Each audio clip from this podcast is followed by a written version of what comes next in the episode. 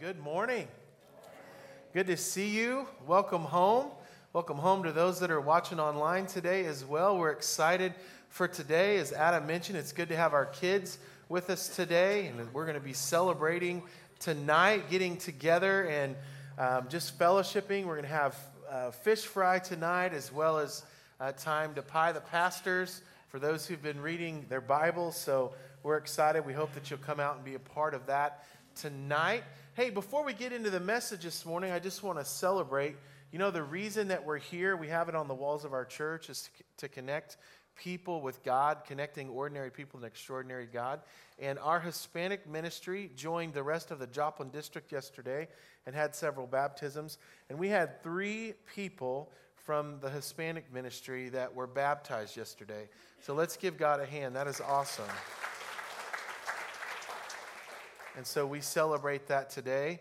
We're starting a brand new series this morning called David's Diary Stories Behind the Psalms.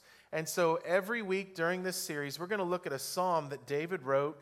And uh, when David would write a psalm, a lot of times it would be connected to an actual story that took place in Scripture. And so we're going to kind of parallel the, the two. It'll be kind of a fun series looking at it. And today, if you have your Bibles or you've got the, the Church Center app and you want to go to the notes section, we'll have the slides up there. But we're going to be looking at 1 Samuel 24 and Psalm 57, um, where David is looking and basically is hiding in a cave. And so I think today's message should be helpful for some today because we all have those moments in our life where we feel alone or we're having to put our trust and our faith in Christ or things aren't just the way that we would like them. We can't see the outcome and we have to trust the Lord. And so um, we're looking forward to that today. But just to give you a little bit of context uh, for David, David, um, essentially, King Saul appointed David uh, a leader over his armies, but he became jealous and angry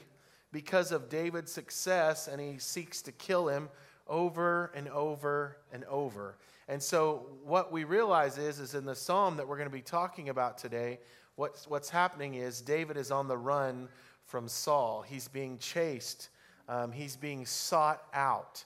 And uh, so we're going to be looking at that today. But in uh, 1 Samuel chapter 24, um, Saul is, has been looking for David, trying to find him. And while he's doing that, he hears that there's some stuff going on with the Philistines. So he goes and he takes care of that. And we're going to pick up here. After Saul returned from fighting the Philistines, he was told that David had gone into the what church? Into the wilderness of En Gedi. Okay? It's not a Star Wars name, it's an actual, that was the name of a place En Gedi. And uh, so Saul, after he hears where David's at, right? Some of you like to go fishing. You have the fish finder on. Some of you pay big money for a fish finder. So you can go around the lake or the, the pit or wherever you're at and know exactly where the fish are. Somebody has found not a fish, but they found David. There's a spotter somewhere who's found David. So Saul chooses 3,000 troops, but not just any kind of troops. What types of troops does he choose, a church? What's that? Elite, right? 3,000 elite troops the best of the best from all of Israel, and they go to search for David and his, and his men near the rocks of the wild goats. And so, what takes place is they start hunting him, and David, he begins to pray this prayer in Psalm 57. And I'm going to ask Ethan, because today is our, our, kids, our kids are in here. Ethan's already got a mic. I don't know where he found that. Maybe he, I think he's got a good resource there. But uh, Ethan, let's give Ethan a hand. Ethan's going to read the first three scriptures for me.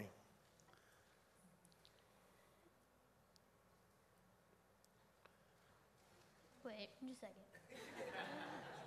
it's on the screen too. I know. Here, take it. Sorry.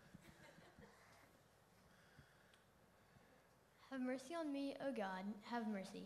I look to you for protection. I will hide beneath the shadow of your wings until the danger passes by. I cry out to God who will fulfill his purpose for me. He will send help from heaven to rescue me, disgracing those who hound me. My God will send forth his unfailing love and faithfulness. All right, let's give Ethan a hand. Thank you. He's got young eyes because I couldn't hardly see that on the back wall. Good job, Ethan. So he's writing this prayer and he goes on to say, I'm surrounded by fierce lions who greedily devour human prey, whose teeth pierce like spears and arrows, whose tongues cut like swords. And in the midst of him hiding, in the midst of him feeling just hunted, he says, let's read it Be exalted, O God, above the highest heavens May your glory shine over all the earth. My enemies have set a trap for me. I am weary from distress. They have dug a deep pit in my path, but they themselves have fallen into it. My heart is confident in you, O God. My heart is confident. No wonder I can sing your praises. He says, Wake up, my heart. And when you study this, um, we kind of think that he wrote this kind of as a reflection maybe later and then looking back on it wrote it. There's a chance that maybe he wrote it actually in the cave but we tend to believe it's a reflection. But either way he says wake up my heart. Wake up o lyre and harp. I will wake the dawn with what? My song. So he's praising he's giving god praise and he's in the cave. He says i will thank you lord among all the nations for your unfailing love let's read it is as high as the heavens your faithfulness reaches to the clouds. He says, Be exalted, O God, above the heavens. May your glory shine over all the earth. There's a lot just to unpack in that psalm today, and it starts with David professing that he is dependent on God. Let's read that together. David professes that he is dependent on God. In fact, listen to what he says Have mercy on me, who? oh God. He's acknowledging right off the bat who, who it is that needs to have the mercy. He's acknowledging who God is. I look to you for what? For protection. I don't look to my men. In fact, David's not the only one. David's in the cave. He's hiding with his men. He's not just alone, he's with his men. And he's saying, God, I just want to acknowledge right now that I look to you for protection. I hide beneath the shadow of whose wings? your wings until the danger passes by. And I cry out to who? To God who will fulfill his purpose for me. I just want to mention that this morning before we move on today because David is professing that he is and acknowledging that God is who he's trusting and who he's got his faith in this morning. He says, I will take refuge in the shadow of whose wings? Your, meaning God.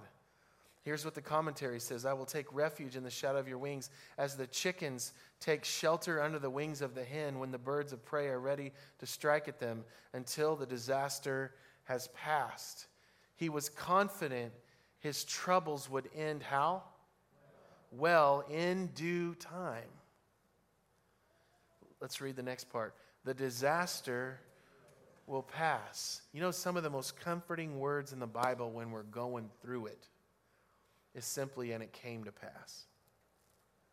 In fact, maybe today you need to hear that. These simple words. Maybe that's why you're here today. This will pass, and it came to pass. Say that with me. And it came to pass.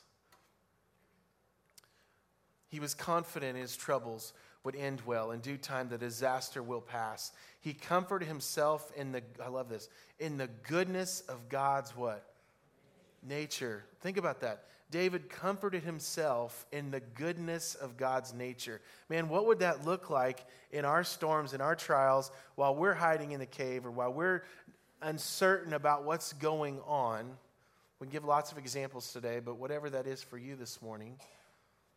And the comfort comes from hiding in the goodness of God's nature, by which He is inclined to help and protect His people, as the hen is, is by instinct to shelter her young ones. This morning, David professes that he is dependent on God while he's hiding in this cave.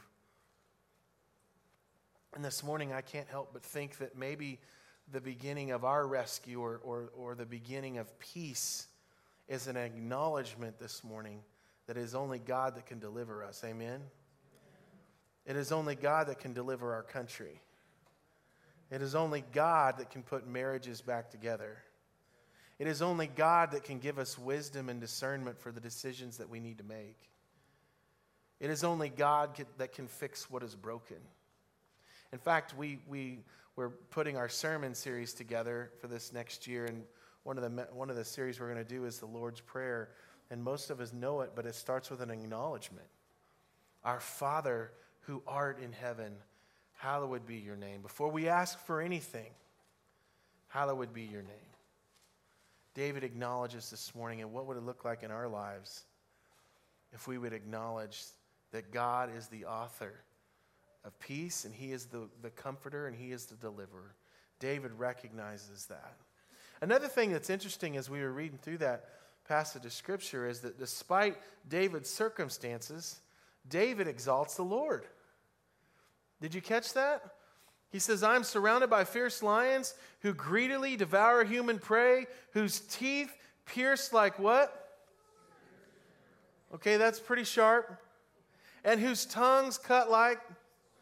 And you thought the person you work with had a bad mouth. I mean, he's describing, listen to this. He's describing a situation, and then the yellow words at the very bottom of the screen are his posture, despite those things going on. By how, what kind of lions? fierce lions who greedily devour, whose teeth pierce like spears and arrows, whose tongues cut like swords. And then right after that, it says, Be exalted, O God. Be exalted, O God, above the highest heaven. May your glory shine over all the earth. Praise doesn't require ideal situations. Amen? You don't have to have a perfect cancer report to praise the Lord.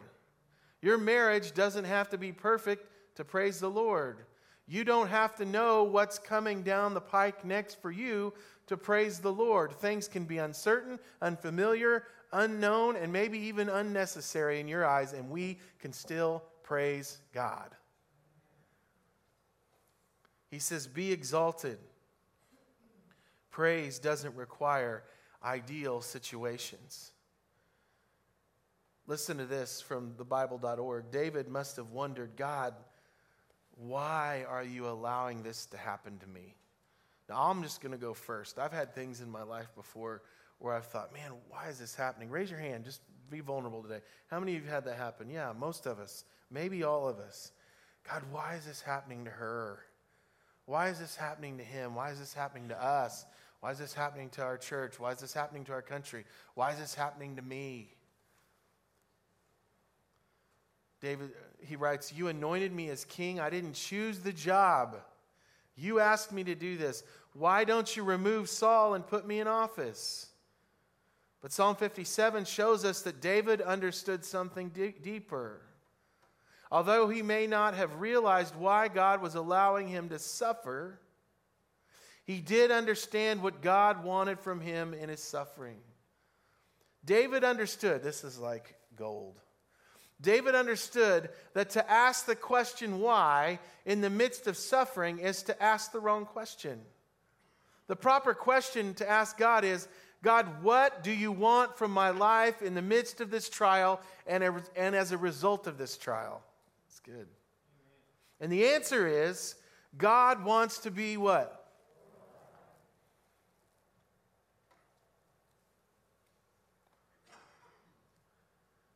And that's the theme of Psalm 57. Now, it's kind of hard. I'm up here, I'm going through a story really quickly because we're taking communion later. And you know we have a second service coming in. We can't spend hours and hours talking about this today. But can you imagine hiding in a cave not knowing if someone's going to find you and kill you?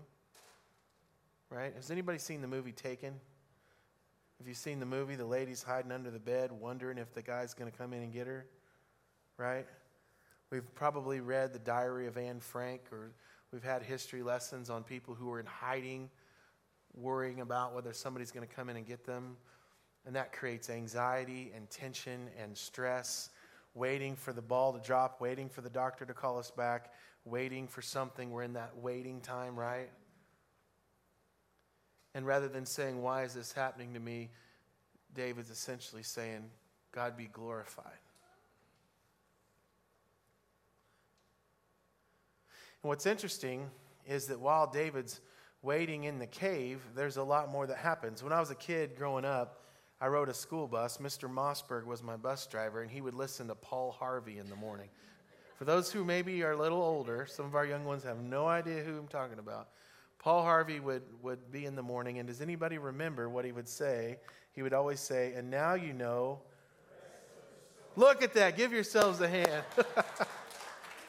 so we've been looking at this Psalm 57, but there was a rest of the story that takes place because David, we're going to read about it, David shows mercy to Saul. That's what takes place. So I want to read this to you. I didn't want to, I'm just being real with you. I didn't want to type out 27 verses, okay? So I'm going to just put the, the scripture passage on the screen um, and we're just going to read it, okay? Well, I've got the wrong one here. Oh, wait. I think I jumped the gun here. David shows mercy to Saul. Here's what the scripture said. So David restrained his men and did not let them kill Saul. So if you don't know the story, Saul is, the Bible says that Saul went into the cave to relieve himself.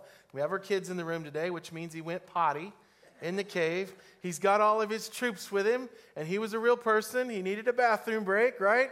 Sometimes you've been driving a while and you got to have a bathroom break. So, so Saul goes into the cave for a bathroom break, and scripture says it just so happens that the very cave that he takes a bathroom break in is where David and his men are hiding in the cave. That's crazy, isn't it?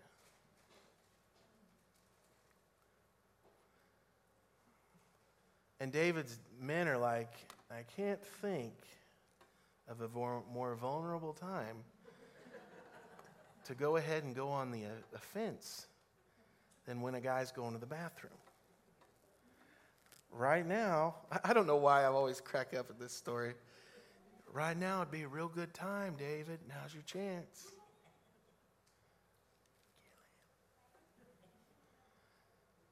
David's like, nah. But he goes up and he cuts a piece of his garment off instead. And so David restrains, we're going to talk about a little bit more what happens in just a minute, but David restrained his men and he did not let them kill Saul. Can I just tell you today that sometimes when we're in a corner, we want to lash out, don't we? You put an animal in the corner, you put someone in the corner, they want to lash out.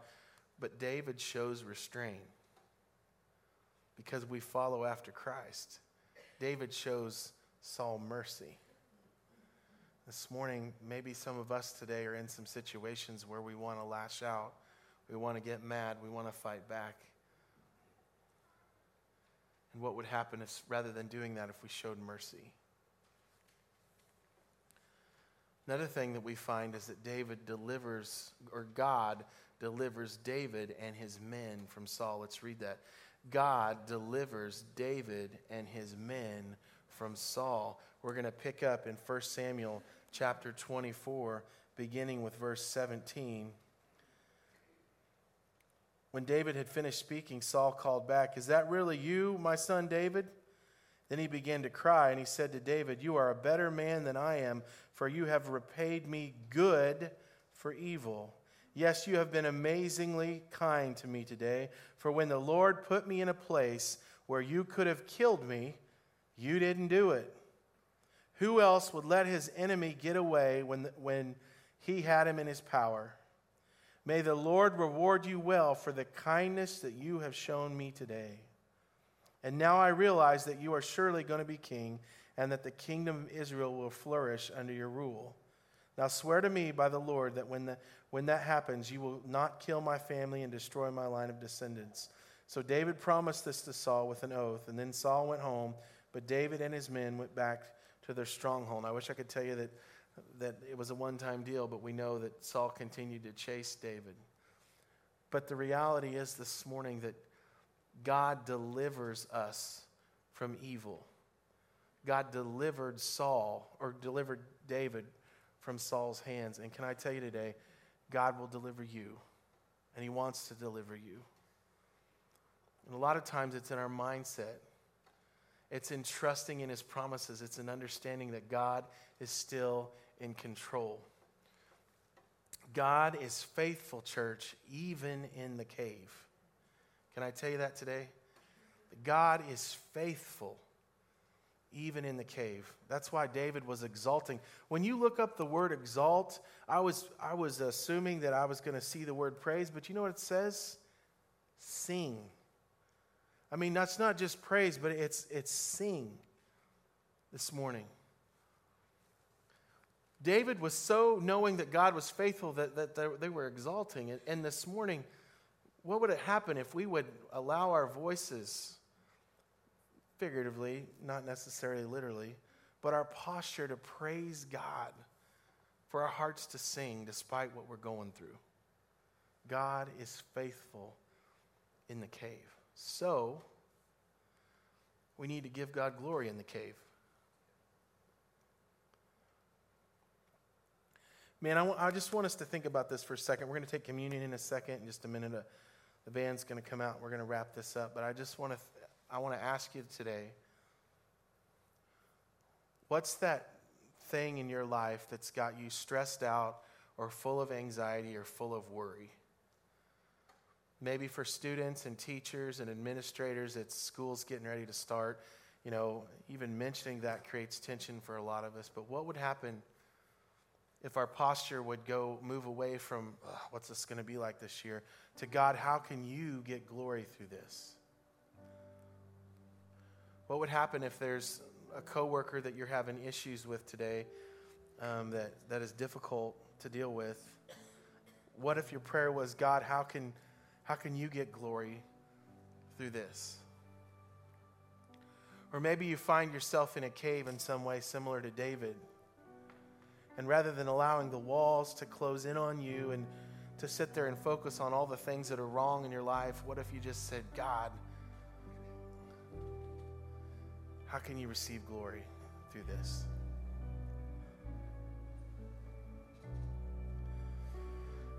We read in Scripture that Jesus wanted to give the Father glory.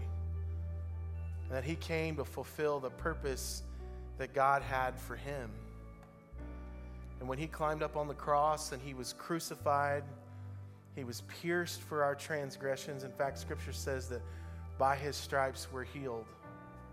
And his whole purpose was to fulfill his, his Father's plan. And he, give, he gave God glory. He lived a sinless life and he died and he resurrected on the third day. And we can have a relationship with Christ through Jesus Christ, or through, with the Father through Jesus Christ.